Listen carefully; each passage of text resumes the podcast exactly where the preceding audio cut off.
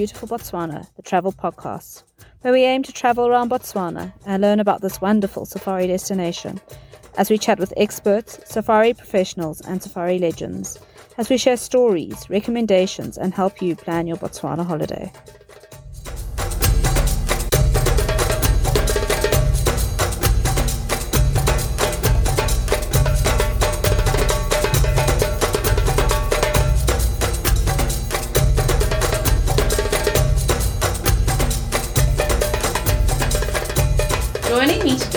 Talk about our hometown is a Maun native. He comes from a family with long Maun connections and, and very high standing in the community. And in May 2021, I was a Maun native for 10 years. So it felt as this is a good time to start talking a little bit about Maun. I've made the mistake of doing a Kasane episode before even talking about my hometown. So this is this episode's out there to fix it.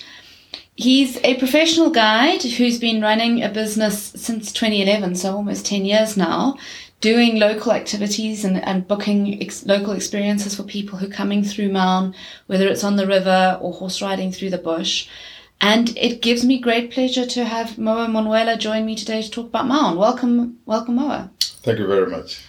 So, Moa, let's start by talking a little bit about your family and childhood in Maun and, and, what Maun means for you as as somebody who, from what I can gather, is proudly Botswana. Great. Growing up in Maun, I think we were one of the few lucky ones. And uh, for me, thinking about it now and looking at it now and the times we're in and back then when we were growing up, um, it's a privilege, uh, I would say. I mean, it's a Maun, it's well situated um, and, uh, you know, it's a tourism hub, the tourism capital.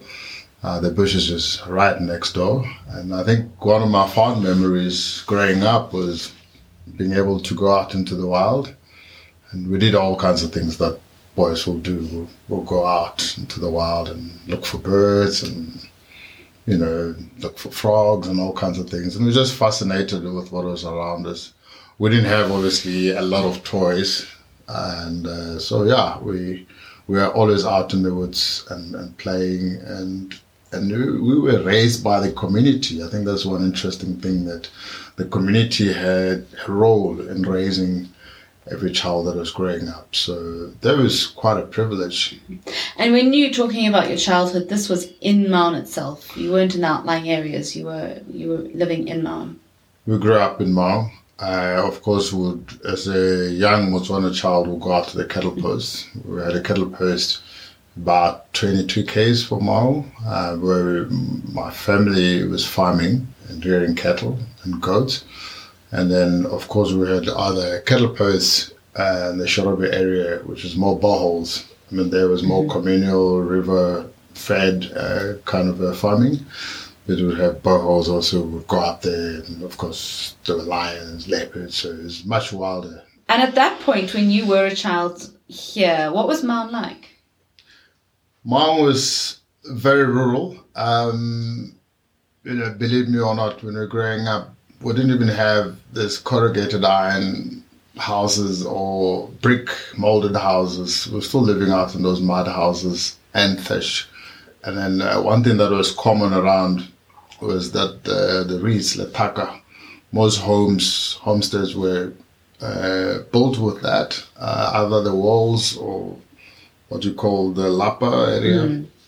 So we grew up in that. And, and, that's what Maun means, doesn't it? It yeah, means place of the reeds. place of reeds. Um, so yeah, it was really fascinating. There was a lot of that um, around. Even in the safari companies in those early days, they used a lot of that reeds to, to build camps. Uh, it was an abundant resource, and I think for me it represented who who we were and what Maun is all about. Mm. And Maun, Maun was not always the capital of Ngamiland. When did it move to Maun? When did Maun get established as the capital for the last time? It was in 19, if I remember very well, 1926. Okay. That it moved from uh, Toteng uh, to here. It first started in Tsau and then moved to Toteng.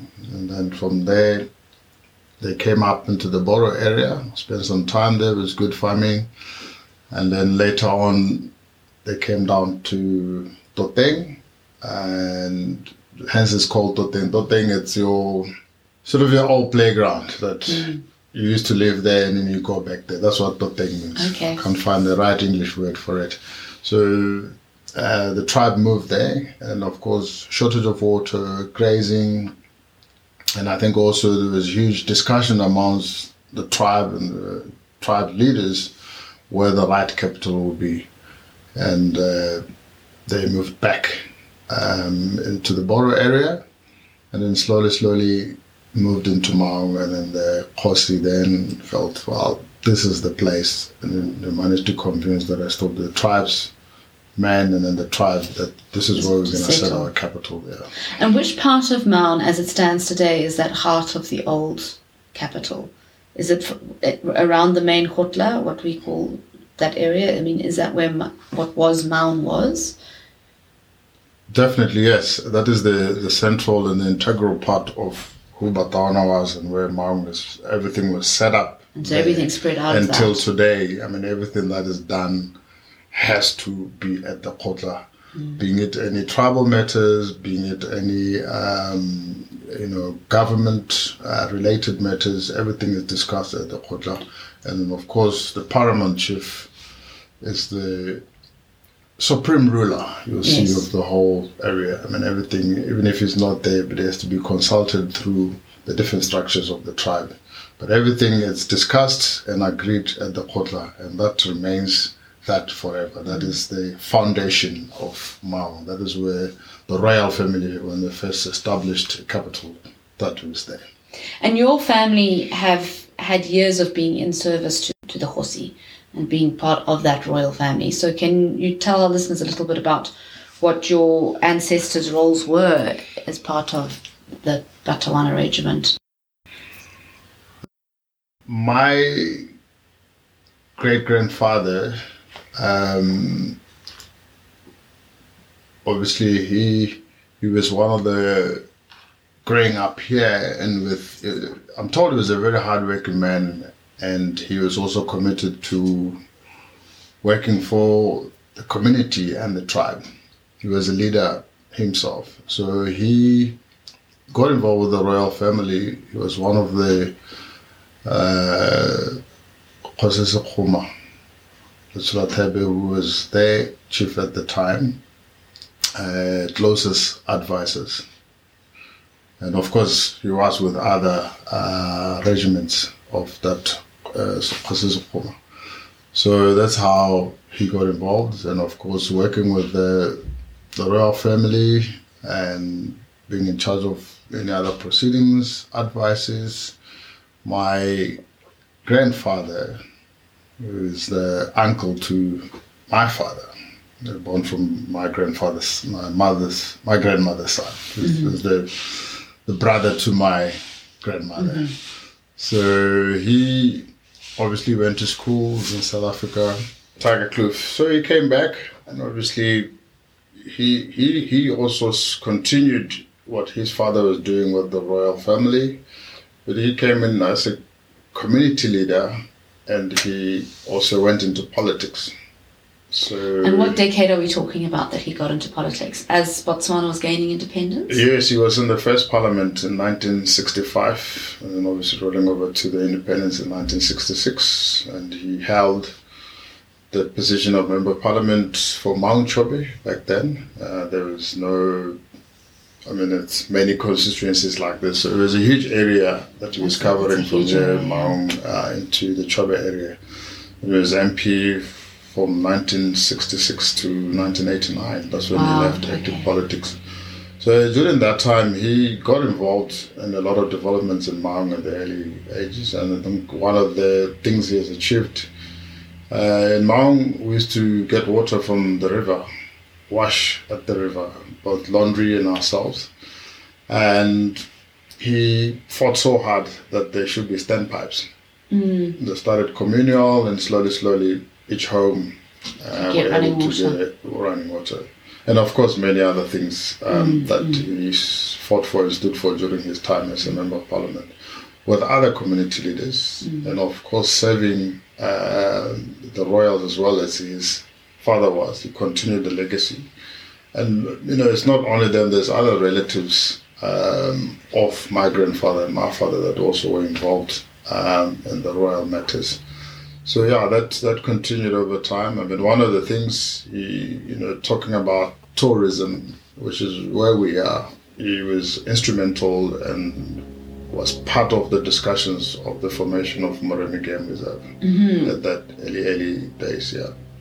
And that's such an interesting story because of the fact that we we know the story that Chiefs Island is named Chiefs Island in honor of the fact that it was given to the nation as by the chiefs, and as you say, so that whole formation of Moremi. Um, that's such a fascinating story. So then you're raised here, obviously, as somebody who's intrinsically from Maun. Um, at the time, how many? When you were a child here, how many? How big was the village? I mean, it was still very much a village back then, right? It was a village, very small village. We we knew everybody, we knew every family. Um, because the last census, I think in the nineties, put Maung to about thirty thousand people. Okay, yeah. So that's how much it had grown.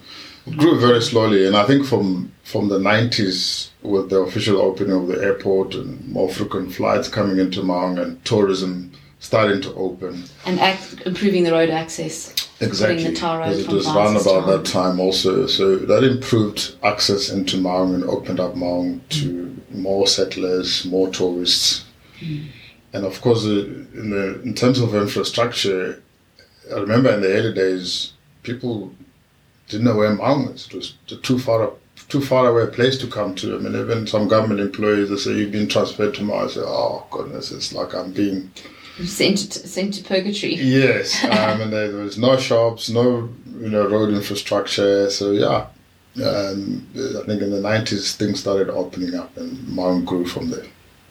And when you look at Maun now and you look back on Maun as it was in your childhood, what do you think are the biggest differences? How would you sort of explain what it used to be to somebody who only sees it now? And how would you explain what it is now to somebody who saw it in the 80s, for example? Of how to you has the town changed? It's huge. Um, I tell you what, I mean, like I said, for us, living back then is a privilege, and of course now there's uh, other exciting new things. But you know, we used to walk a lot. Mean, there were no taxis at the time. We walked between family homes and friends. Walked to school, walked to the river to go and play. You know, we, we, we did a lot of walking, and it was a lot of sand. And in the Yeah. summer it was it was so hot. I remember the one time we went uh, just past the airport there, we just went to a dogs hunting and we didn't have shoes. We just ran around with no shoes and it got so hot. And we had to cut those uh, cut boxes and try and make shoes. So burning the feet. So it's, it's some of those things. I think we're creative, innovative, and we, we just enjoyed it uh, as it was. Um, very few shops to shop from, and we didn't fuss about clothing. You know, we used to get our decent clothes every Christmas. And, and of course, the rest is just your school shoes and the uniform, which is just khakis and long socks. That's it. It's sorted for the rest of the year, and then you go to school. And we didn't have a lot of fancy stuff, um, like like no shopping. I mean, the, riding a car was a privilege for the youngsters. We walked. I mean, even so, our cattle posts. We used to walk every Friday after school. And if you're lucky, if your uncle comes by or somebody who knows you gives you a lift. Gives you, gives you a ride. those are some of the things that you know now the kids riding cars. Uh, you know, they, they even drive cars. I mean, for us it was uh, unheard of. I mean, we had an ice cream car that used to drive around, that was a treat whenever it was in town. It used to come all the way from Francistown, hmm and you know, so you know, bread. You know, there's like a loaf of bread.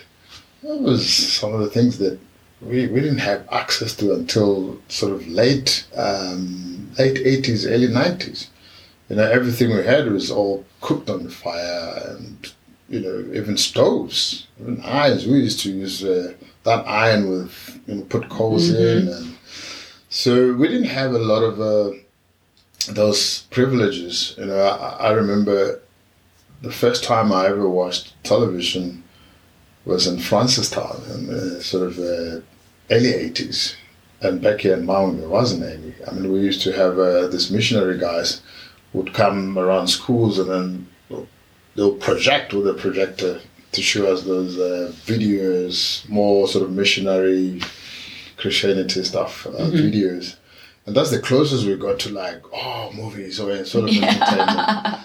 But uh, yeah, we, we played a lot of games we, we, that we made ourselves. Um, created competitions amongst us as boys, you know, getting those uh, uh, wild sage sticks and was to throw them, compete to see who can throw mm. the furthest. So it was, for me, I think it was a very comfortable and very close knit community. We ate from the same uh, uh, dish. Um, we all used to sleep uh, out in the open as boys, and you know we, we shared and we all lived together. Mm. Very very communal and very communal. Yeah. I think that is uh, for me it stands out mm. as today everybody is an individual. Uh, people keep to themselves, and you know it's there's no that communal thing anymore. Mm. I think that's that separates the time we're growing up and now. now. And then, if you know, talking about this idea of what you guys got up to as kids, was don- were the donkeys around and as prevalent as they are now? Was I mean, was it as much of a donkey town back then as, as it is, or when did the donkeys start moving into Maun and sort of becoming associated so closely with Maun? They were there, they were um, there. but uh, like I say, we're raised by the community, and if you're seen riding so and so's donkey, and then you get reported you'd be apprehended and you given some slashes. Yeah, you get slashes. But we still rode them every now and then when we could. Um, but they were more restricted to the cattle posts. Mm-hmm. Uh, horses would come around, and would ride from the cattle posts or from the farms with a horse. Um, but what had happened in Maung, I think, after there's something that happened uh, I think in the 90s, after the cattle lung disease, mm-hmm. when you know people's cattle were all eradicated because of that lung disease, uh, the farming community in Ngamiland, which where Maung is, is the capital, there was no farming activity at all. So there were a lot of donkeys, and I think that particular year they just grew in numbers um, because there was no farming activity and they became, you know, not as useful. And I think in that time when sort of crop farming started, the government had uh, now have a scheme to give farmers tractors to farm. You see, before they used to use oxen to farm and and donkeys. And now you have tractors coming into the village, and people are like, well, why should I use a donkey to farm when I've got a tractor. Mm. So they fell out of use and need, and they're generally slow as a mode of transport mm. compared to the horse. So the numbers grew um, at the time, and I think also then as time went on, a lot of uh, the owners of donkeys, some people acquired cars, and the technology started coming in, so the use of a donkey didn't become much uh, of any use at mm. the time. So mm. the numbers just grew because mm they were not not utilized as they were used to before. Mm. Yeah, and it is. It's a, it's an interesting um, thing that people always associate with Maun as the donkeys, and, yeah. and, they they do still get right of way, and the cows still get right of way, even though you know the town's changed in the ten years since I've lived here. There, when I arrived in Maun, there was no traffic lights, and now we have two sets, and there was no street lights, and now we have those, and our newest thing is our um, the, well, we've got a few new things actually. We've got the bridge. I'm very glad that I lived in Maun when it was still a stop-start one-way bridge. Um, for anyone who, who visits Maun now, if you drive um, between the road that comes in from Francistown and the road that goes out to Ghanzi, you may pass um, Maun Lodge. And on that Maun Lodge bridge, there it used to be a single track and so you, it was whoever was first at the bridge got right of way, and everybody else sat on the other side and waited. And that was only built, well, it was about 2015. Yeah. About then, well, something like that. That it's now a proper dual dual bridge. And that but the old bridge is still sitting there. You can still see it. Um, and I'm sure there are people who took cars over the old Matlapaneng Bridge and the old bridge as the old proper old bridge in Maun, and they probably feel the same way that well they remember using the old bridge and they're very glad that they lived here back then when they experienced that. Yeah. Um, and then of course now we've got our airport being worked on. It's looking a little bit more spiffy. Um, so another thing that always does fascinate me is the fact that the airport's so central to Maun. Um, and I think that's maybe it's one of the things we don't capitalise on enough. Because somewhere like Kasane, you're going to land there. You can go from there to the bush. You can go from Kasane to Lesoma, from Kasane into the park, and never even go through the town. But arriving in Maun, you don't even have to. You don't even have to spend a night. You can just leave your luggage somewhere, take a little one-hour wander, and you'll still experience Maun straight out of the airport. It's, it's right there in the middle of town. I mean, there's a lot of craft shops, uh, restaurants.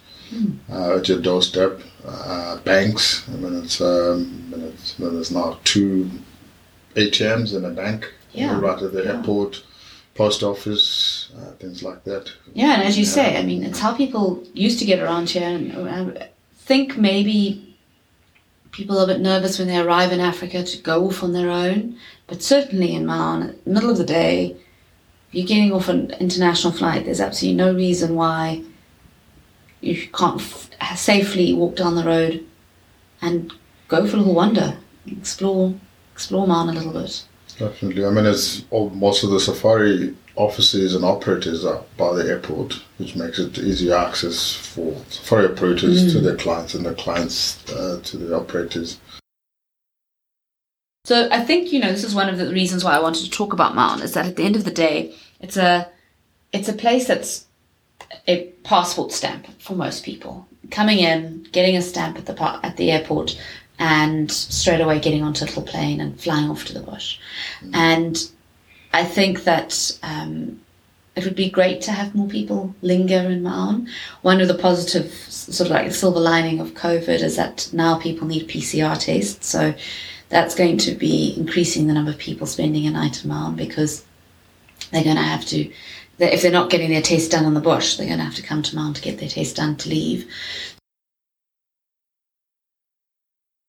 You know, COVID has taught us a lot.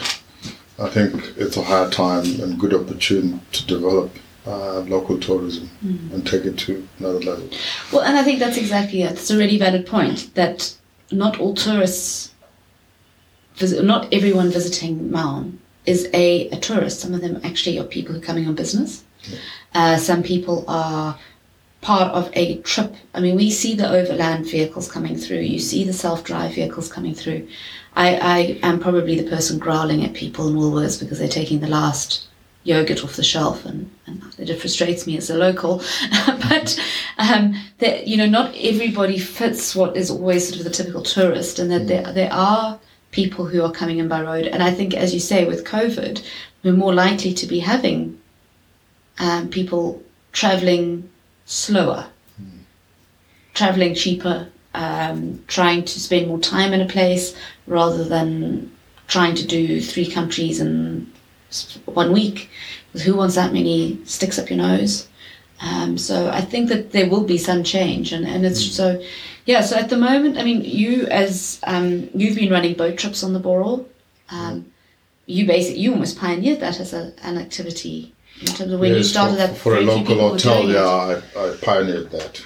Like more organized and more official. I mean, there, there was always guys in Matlapaneng who anybody would pop in there and get a ride. But I think professionally, I, I was the first one to pioneer it with the local hotel, and uh, it went on to other establishments.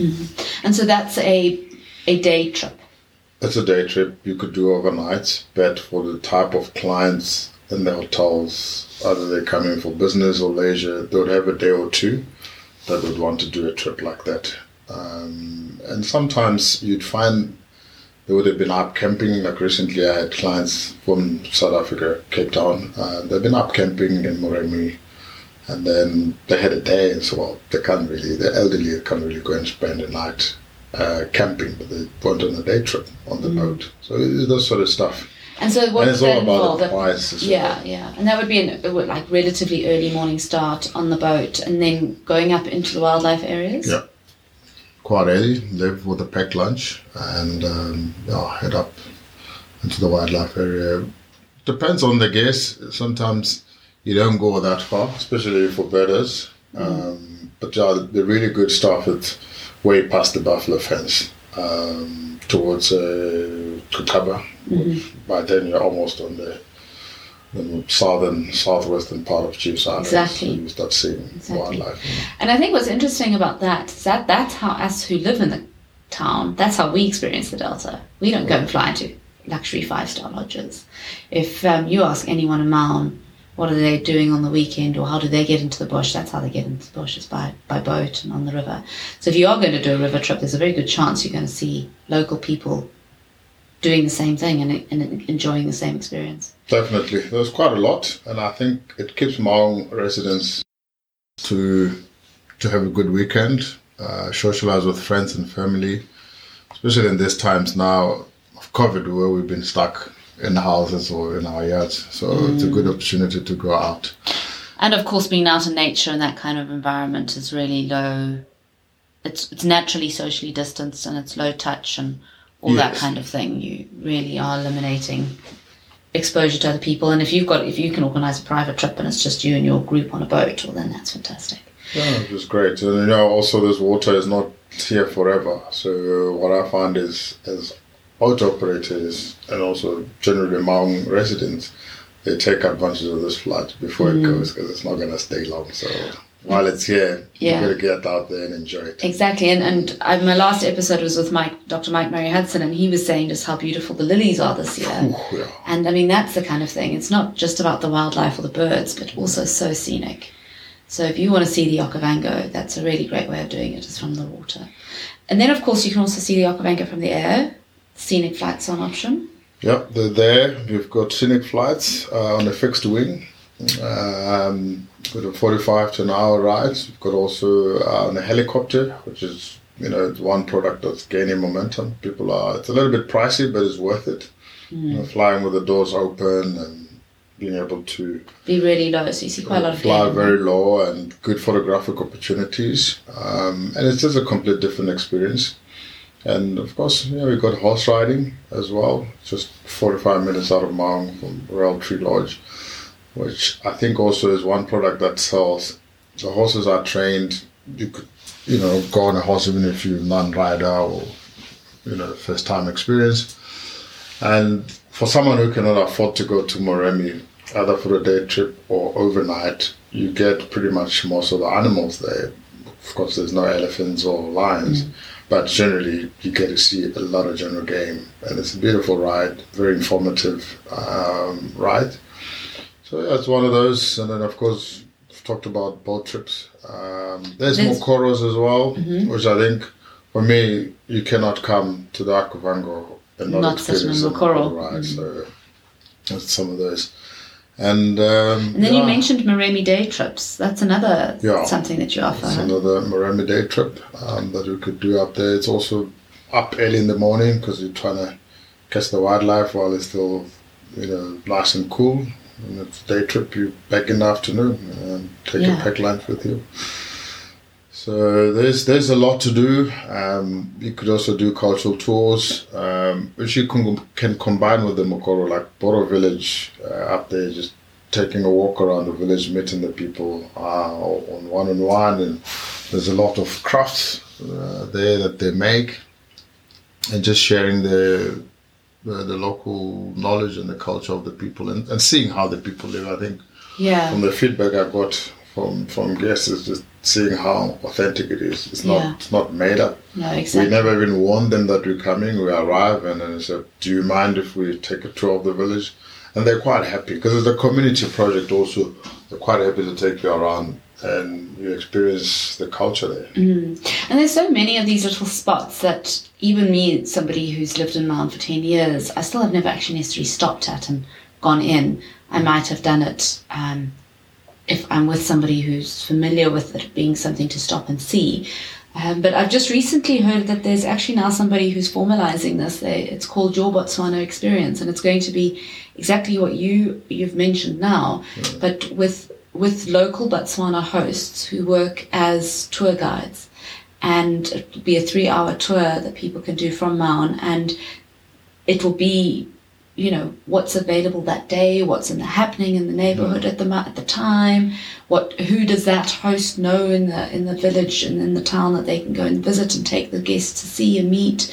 So very um, very community led, rather than it being well it's a Monday and we are in Matlapaneng. It's very much dependent on who they and I think that that's exactly the right way of approaching something like this and saying to people if you want to get out into the community, you actually need to go with someone from the community and just go and travel around with them. And mm-hmm. let, there's some kind of structure. You know you're going to have a good experience, but it's also a matter of let's see where this takes us. You know, Yeah. maybe Things you like- see some old men playing a game underneath a tree and you can stop there. and join them. You know, mm-hmm. it's it's, it's then intuitive rather than well, it's been ten minutes now. We move on to the next thing. You know. There's, there's a lot, you know, like Kgotla meetings. If there's any Kgotla meeting happening on that day, it's a good opportunity to see what happens at the Kgotla. Um, because they don't, doesn't happen every day. No, exactly. So, you know, it's, it's knowing about activities like that. Um, there's sometimes, you know, music happening at the Nhabe Museum. It's a good opportunity to see what happens there. You know, of course, there's a few sort of artifacts on display there um, that you can learn a little bit about Maun. Exactly. And again, if you're going to go and look at baskets, for example, um, go and look at baskets with a host who can explain what those baskets mean to them as a cultural symbol and um, can help bridge the um, communication gap between you as a visitor and this person as a weaver, as a basket weaver, and ask the questions. Why are you choosing that design? What does this design mean to you? Why is this basket today being done with this pattern? And all these kind of things. There's so many there's so many questions to ask with the people of Maun, but it's very hard to actually get access to them. Yeah. Um, and and I think with it being a tourist town where tourist activities tends to be like we've talked about airport and fly in fly out and very wildlife focused. It's it's an interesting thing changing people's mentality towards being warmer to a foreigner. I mean me i'll talk about i'll even acknowledge that i'm as i said i growl when somebody takes the last yogurt off the shelf. So it's exactly that. It's being able to say well actually i don't need to growl at them. And instead what can i do to introduce them to my town and help them understand what Maun offers um, and of course, there's also, you know, there's like there's there's now the new Okavango Craft Brewery, the old sports bar premises, um, and I interviewed Graham episode 12, and we spoke about that. And again, that's another activity that's coming up. You can go and do a two-hour tour of the brewery, taste beer that's been locally brewed from local water, and millet that was grown From the local communities. in, in Botswana, and benefits directly back to the people of the country. and addressing the human wildlife conflict. Yeah. um, because now it encourages people to farm correctly and be able to protect their crops, knowing that they have value. Yeah, Because exactly. before, you, know, you could farm either cattle or crops, but the market, there was nowhere to take um, your produce to the market. Even if it was there, the prices were not good or not even consistent. So now it's a good thing. And it's a good good stop by. It's, it's along the main highway to Moremi Game Reserve, and so it's worth a, a visit to go and experience. Any other um, places to, that you think people coming through Maun should try and see, or, or any suggestions you have in terms of food experiences or lodges and accommodation that they should consider staying? Have you got any recommendations?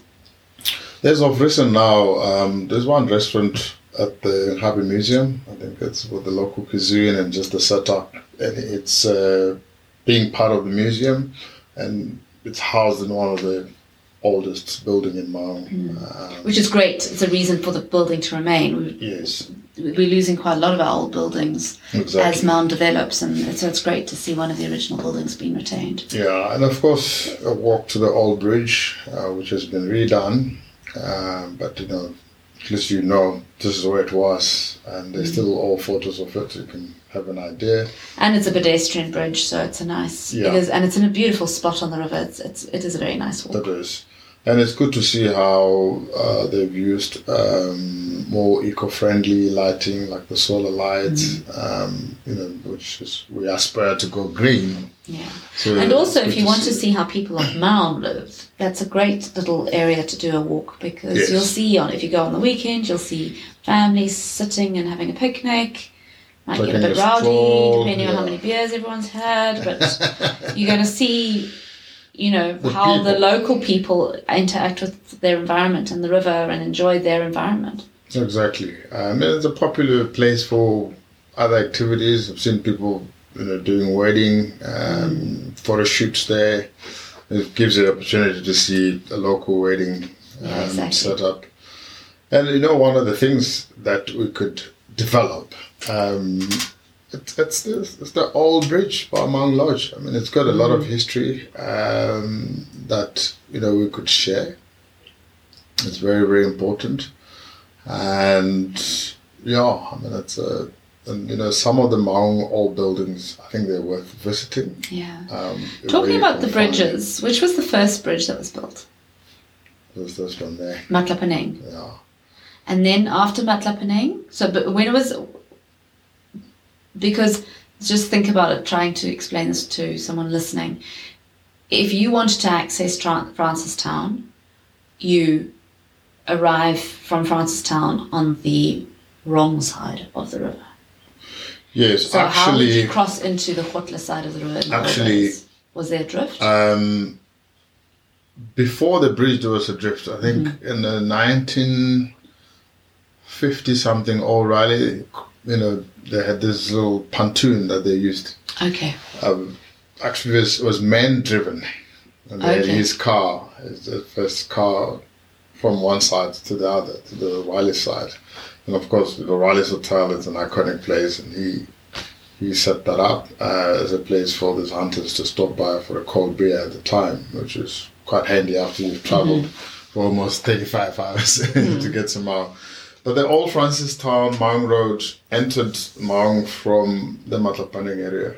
Okay. That is where the Maun uh, Francistown Road. So that's is. why the Matlapaneng bridge was the bridge. So the first bridge that would have been built would be the Matlapaneng, okay. uh, which is locally built, and then later on this was built, I'm told, by the Germans. Okay. Um, so that was the first one to gain access into Maun and then out of Maun into Moremi. And then later on, this one came. Which one? would the, be the, more- the, the Maun Lodge one. Yes, the Maun Lodge. one. And then the Riley's Bridge is the newest of them. Uh, the newest of them is the Matlapaneng one, the proper. Oh, build- the main Yeah, because they built this, and then we still had that old one, and then later on, as it was getting dilapidated, they built the Matlapaneng bridge. Okay, okay.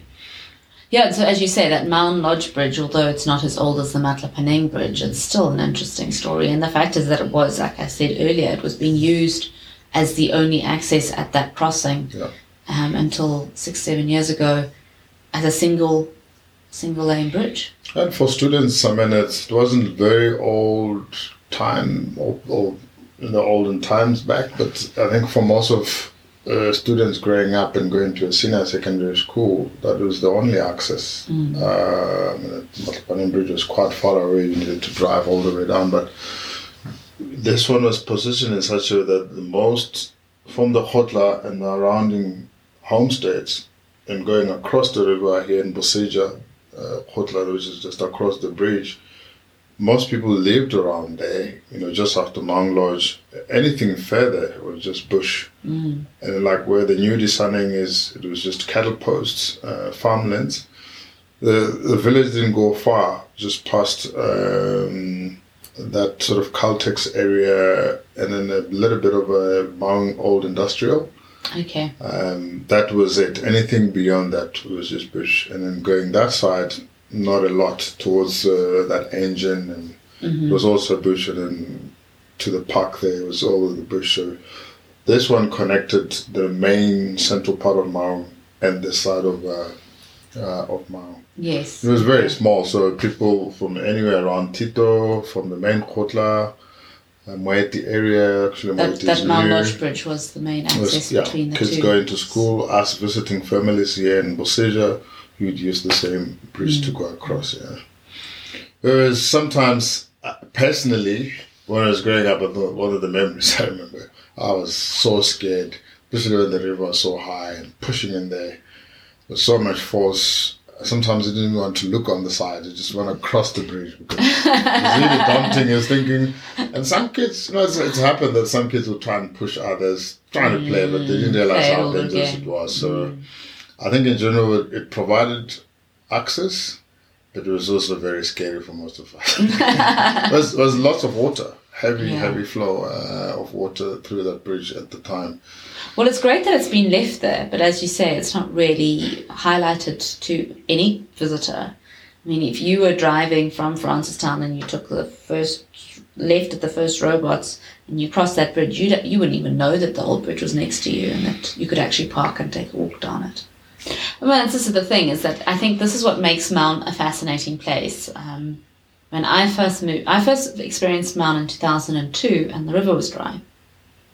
So the first time I came to Maun, I got to um, Corner's side by crossing at the stadium, and then didn't come back until two thousand and four, and then the river was up, um, and and I, so I've seen Maun change over the years, um, and I mean there's certain things that have not changed at all. I mean, well, we've got the, the airport's changing now, but that was that remained very very much the same for a very long time.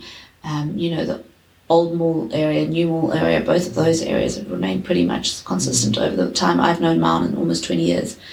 But at the same time, it is an interesting place where things are changing and there is development and there is growth and it's very organic. It's, it just happens in the direction it does and it's, there's, you know, there's, there's some things that are very clever and strategic like Okavango Craft Brewery.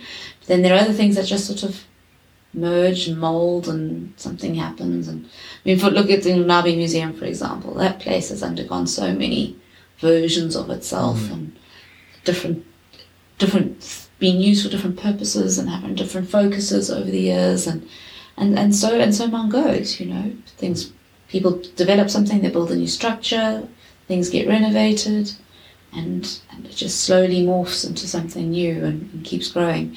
And for the people who are maybe not here long enough to see it or who just it's it is it's, it's a strange place it's a hard place to try and get the essence of Mm. It's, um, it's, if you just come through you're just going to see badly behaved taxis a lot of jostling on the streets Donkeys. donkeys cutting through the traffic cows having the right of way uh, traffic lights that are only suggestions and not really always followed to the T. And um, but the, for those of us who it's home, we wouldn't have it any other way. I must say, what I see is not growing rapidly, but it is. Uh, to my knowledge now, there's two malls going up, one opposite Engen and Boseja, and then one opposite Caltex and Boseja. Um, and uh, something also exciting was, I think, is going to be a tourist draw card, and it's locals as well as the Maun Science Park, uh, which has been launched officially. And the was at the Kgotla now, the, the you know the the tribe, the people of Ngamiland and Botswana, they know about it. It's a very big project, so which is going to happen at the Maun Educational Park. So we'll see that uh, you know boost Maun tourism and just also the economy of Maun at large. Uh, it is certainly growing. Um, sometimes I ask myself, do we really want so much growth uh, with all these malls and because it's it's Maun is it's an international village, and in, and in that feel, I think that's what makes it special. Um, it's kind of there is a balance. Yeah, it's sort of like what you were talking about as a child, how that like interconnectedness and community was such an important part of the place, and it still exists in the fact that people know people. Yeah. And as you say, at what point does it get so big or too busy that people become city people yeah. instead of village people? Because we're definitely still village people. It is. We can relate. Um, it's, it's it's a close knit um, community, and you know it's a It's an amazing place. I mean, it's one of the things I know, you know, one would think about a place where to go and how safe it is. I still find Maun safe in some ways. You know, one friend of mine comes from the south. And you see all this furniture that's made and left on the road and the wood. It says, Jackson's down south. You wouldn't leave stuff like this. It'll be gone in no time. But here in Maun, you can Yeah, see. somebody has his fire bundles there. He just puts a yeah, plastic top and his phone number. Yeah, and even people, furniture. yeah. You know, people leave their furniture. And there. the thing that amazes me, and it, look, it's across Botswana, but I, you know, I obviously see it here, is the kids just on their own down the side of the road, five year old, six years old, just off they go. It is it is a safe place, and that's how we grew up. I mean, we we're not worried about being kidnapped or anything happening. I mean, we, we could walk. I mean, we used to live there by Sefalana area. We would walk all the way down past Old Mall to the river, play, and then we walk back. We used to walk from there, visit my auntie, buy Ngamatiota. I mean, a very peaceful place, and just just play. Sometimes then having a shirt on, just, just walk in there with no shoes, with the little shorts. It was very peaceful, and I think people were happy, and we, we were close. I mean, it's um, the kids felt safe to go out and play. Now we keep the kids indoors. They can't even touch mud or anything. You know, they can't they can't do stuff that the kids do. And um, when we talk about growth, there's obviously the infrastructure growth, but there's also the fact that the population of the village slash town is starting to get to the point that we're actually almost, I think, a town by population. Um, where are most of the people who come to Maun coming from?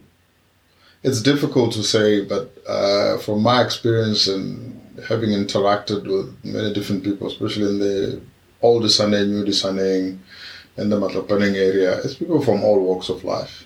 Um, some, I mean, Maun is a growing um, village, probably into a town status or a city status. Actually, there's a new uh, thing from the council uh, I was reading now. The the biggest plan is to make Maun uh, the third um, Oh, really? largest city in Botswana. So, Gaborone, Francistown, Maun. Maun. So that that is the where we're going, and, and there's a lot of uh, earmarked development. Um, and given the population, it'll be able to sustain this as a city the way it's growing.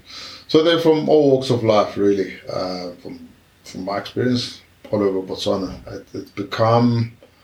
You know, the Gaborone back then, where people left the village to look for opportunity in the city. Now it's the other way around. Most of the people from the south and from all over, they're coming to Maun for opportunities. I mean, there's a lot. There's people, you know, they're buying land or getting land and developing it into housing, into guest houses.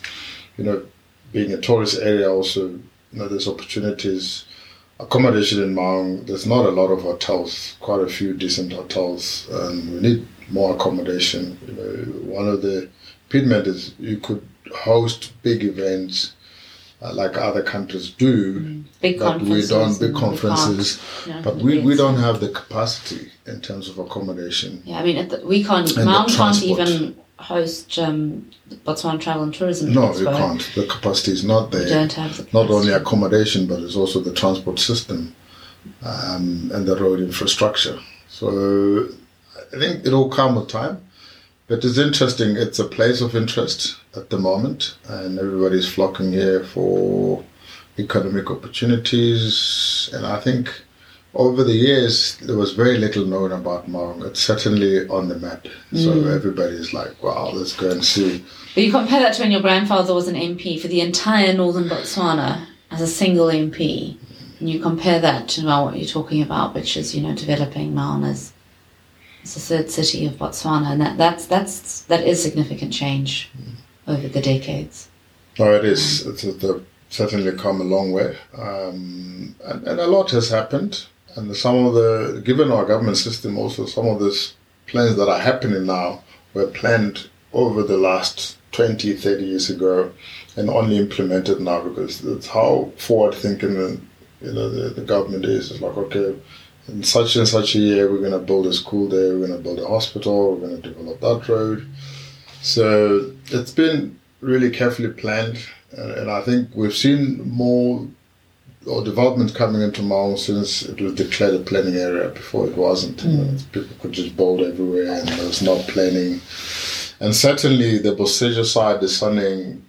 It's the place now. I mean, because it's it's it's thoroughly planned. It's properly planned. Whereas the old Maun side is difficult to plan. You it's- it's the Yeah, of the place. I, I live one down one of those roads that has no name, and you know, turn left at the fork. if you pass this tree, you've gone too far.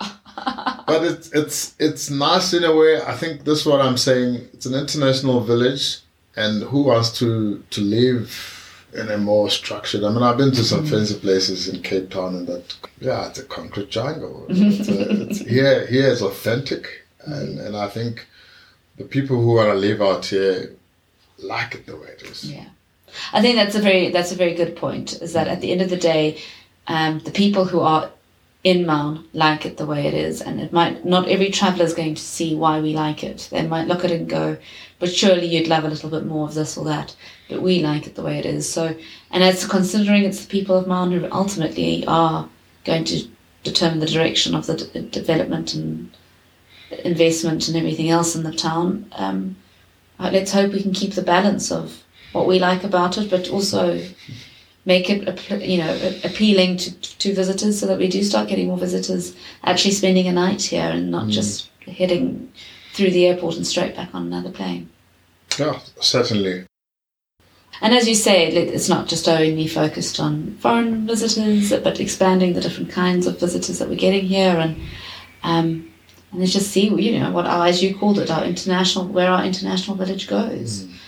So international village is certainly more polite than Donkey Town, or what's the other one? Is more drinking town with a safari problem. There's also in some of the old uh, literature they call it uh, the sort of a wild west type of uh, place. That's how they, they, they looked at it. you know. Yeah. So it's like there's guns all over with the safari hunters and you know I remember in, in before independence and after independence used to just get wild. I mean it's apparently one of the district commissioner once sent uh, some senior person to go and calm down things here. There's, there's a lot of the cowboy thing going on, you know. and there are a lot of people who still love to think that they live in the Wild West out here and behave in that way. And I think that is what makes Maun fun. It People is. don't take themselves too seriously out here. And we all love the fact that we, you know, life's not it's not comfortable. You've got to you've got to have a certain amount of resilience and be a little bit tough to live out here. Exactly. Yeah. You got to have a sense of humor. Yeah. No, it's, it's needed. And it's still there. I mean, it's uh, and I think Maun people are doing great jobs. People like the Maun lingo. Um, there's some guys who yeah, put it up now on social media and other media is just making jokes and their little videos. Um, you know, with Maun lingo. The colloquials, Yeah. colloquialisms, colloquial dress. Yeah. Colloquial. Then you know, there's like you know new as you're talking about the, the arts, new musicians coming up, Yeah. new comedians coming out. Stand up up, comedians is quite big. I mean, there's the another poets of the guy. area. what do you call him, Modidima. He's Mm. very popular, uh, yeah, in Gabs. Uh, he's doing very good, uh, he's, he's got great sense of humor. There's some lady, I think, up in Seronga called Rekonde. She's also doing very well. I mean, Well, Moa, I certainly enjoy the fact that you and I are both co Maonites, as we say it in English. We both live here in Momochuing. And, um, you know, thanks for, thanks for sharing your insight about our home. Are you ready for the snapshot session? sure. All right, here we go. This is now, we, now we're pulling on your years of professional guiding and tourism expertise. Uh, what is your most precious or valued piece of safari equipment and why? Uh, certainly for me, well, there's many, but binoculars help you gain access to your surrounding. But you cannot also not live here without capturing the memories. I mean, a camera it will come handy. But first and foremost is your binoculars. Binoculars. Doesn't matter if it's a day trip, a scenic flight, whatever it is, have your binos with you. Eh? Yes. How fantastic. Which one destination would you recommend a first time visitor visits in, in Botswana? Certainly, Maun, the Okavango Delta. Hmm. Any specific part of the Delta? I mean, look, we've had this whole episode about Maun, so I love the fact that you said Maun. But if somebody wants to see the Delta, where how would you say is the best way to see it? First intro, I think Mokoro from one of the local communities and have a taste. And of course, as we know, Moremi is a popular destination, so a trip down there is worth it. Mm, fantastic. One book, website, resource everyone coming to Botswana should know about. There's Lonely Planet, there's Discover Botswana, uh, those are quite handy. And then there's also Botswana Tourism Organization website. Uh, it's very, very handy and helpful with a list of operators and what to do uh, in Botswana and particularly here in Maun. Yeah, exactly. Fantastic. Top sundowner, destination, drink, or piece of advice to have a great sunset. Nothing beats a sundown on the Boro River. Boro. That's your sunset spot, is it? Yeah, that On takes, Boro that takes us into the Okavango. Uh, So you've got to be at the right place at the right time. Either coming from the delta, the, the inner delta, down to Maun or going up. You know, Doing a whatever, little yeah. sundowner boat cruise. Yeah. Fantastic. All right, so this one, I don't think the answer is going to be mine, but it might be. But if you had a weekend to explore locally, where would you head to? Weekend to explore locally. There's so many places. Uh, I, I'll, I'll go down to Tsodilo. I'll go down and see the Panhandle. It's, a very appealing place. I mean, it's quite often it's it's forgotten. There's amazing cultures. Um, there's still um, people that are keeping their tradition. I mean, it's seeing people on a sledge there. I mean, for me, some people don't even know what it is, and you can see how it's life in its natural form, and it's timeless. Yeah. And this is going back to the place where what those are the places that were once the, the, the capitals of Ngamiland before Maun became it. Exactly. So yeah. if you want to really understand the history, go on a trip up there and go and visit Tsau and Kumari and Toteng and all the all these places that Yeah. were the previous capitals. Yeah, and you know, it's also there's still the royal uh, cemetery there for Homa and Tsau, and uh, it's, it's a worth visit to see who are the key players, who are the people, and where they are laid to rest. I mean, it, it'll give you a nice history, and it's still wild in, in most parts. I mean, you've got the Nhabe River um, along Toteng, those areas, great bedding. You get some sort of wildlife up there. But you also have to be brave enough to tackle the road. Oh yeah. Uh, all those potholes and uh, yeah, sometimes you get quite good number of elephants along that road. So besides dealing with the bad road, you're also dealing with the wildlife. That comes. Dodging elephants and potholes. Well, I think that a panhandle in Shakawe um, episode is going to have to be on the cards.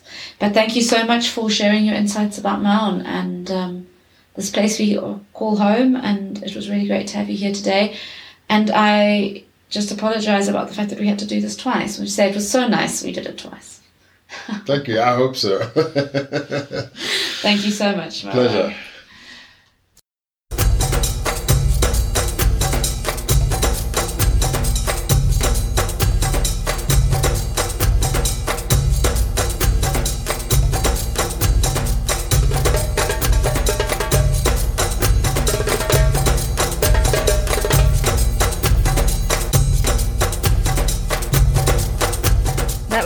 Was Moa Manuel of Endurance Travel. It is always so great to sit and have a conversation face to face, and I always enjoy Moa's company. Unfortunately, we had to do this episode twice because for the very first time I had a real gremlin in my podcast and I lost the interview. Learned the lesson. Certainly won't make the same mistake again. But unfortunately, it meant that Moa had to give me his time again. So it's taken a while to get this episode redone and back out again every time I interview somebody, I really appreciate the time they give me and to have to ask somebody to redo it because I've lost the recording was gutting.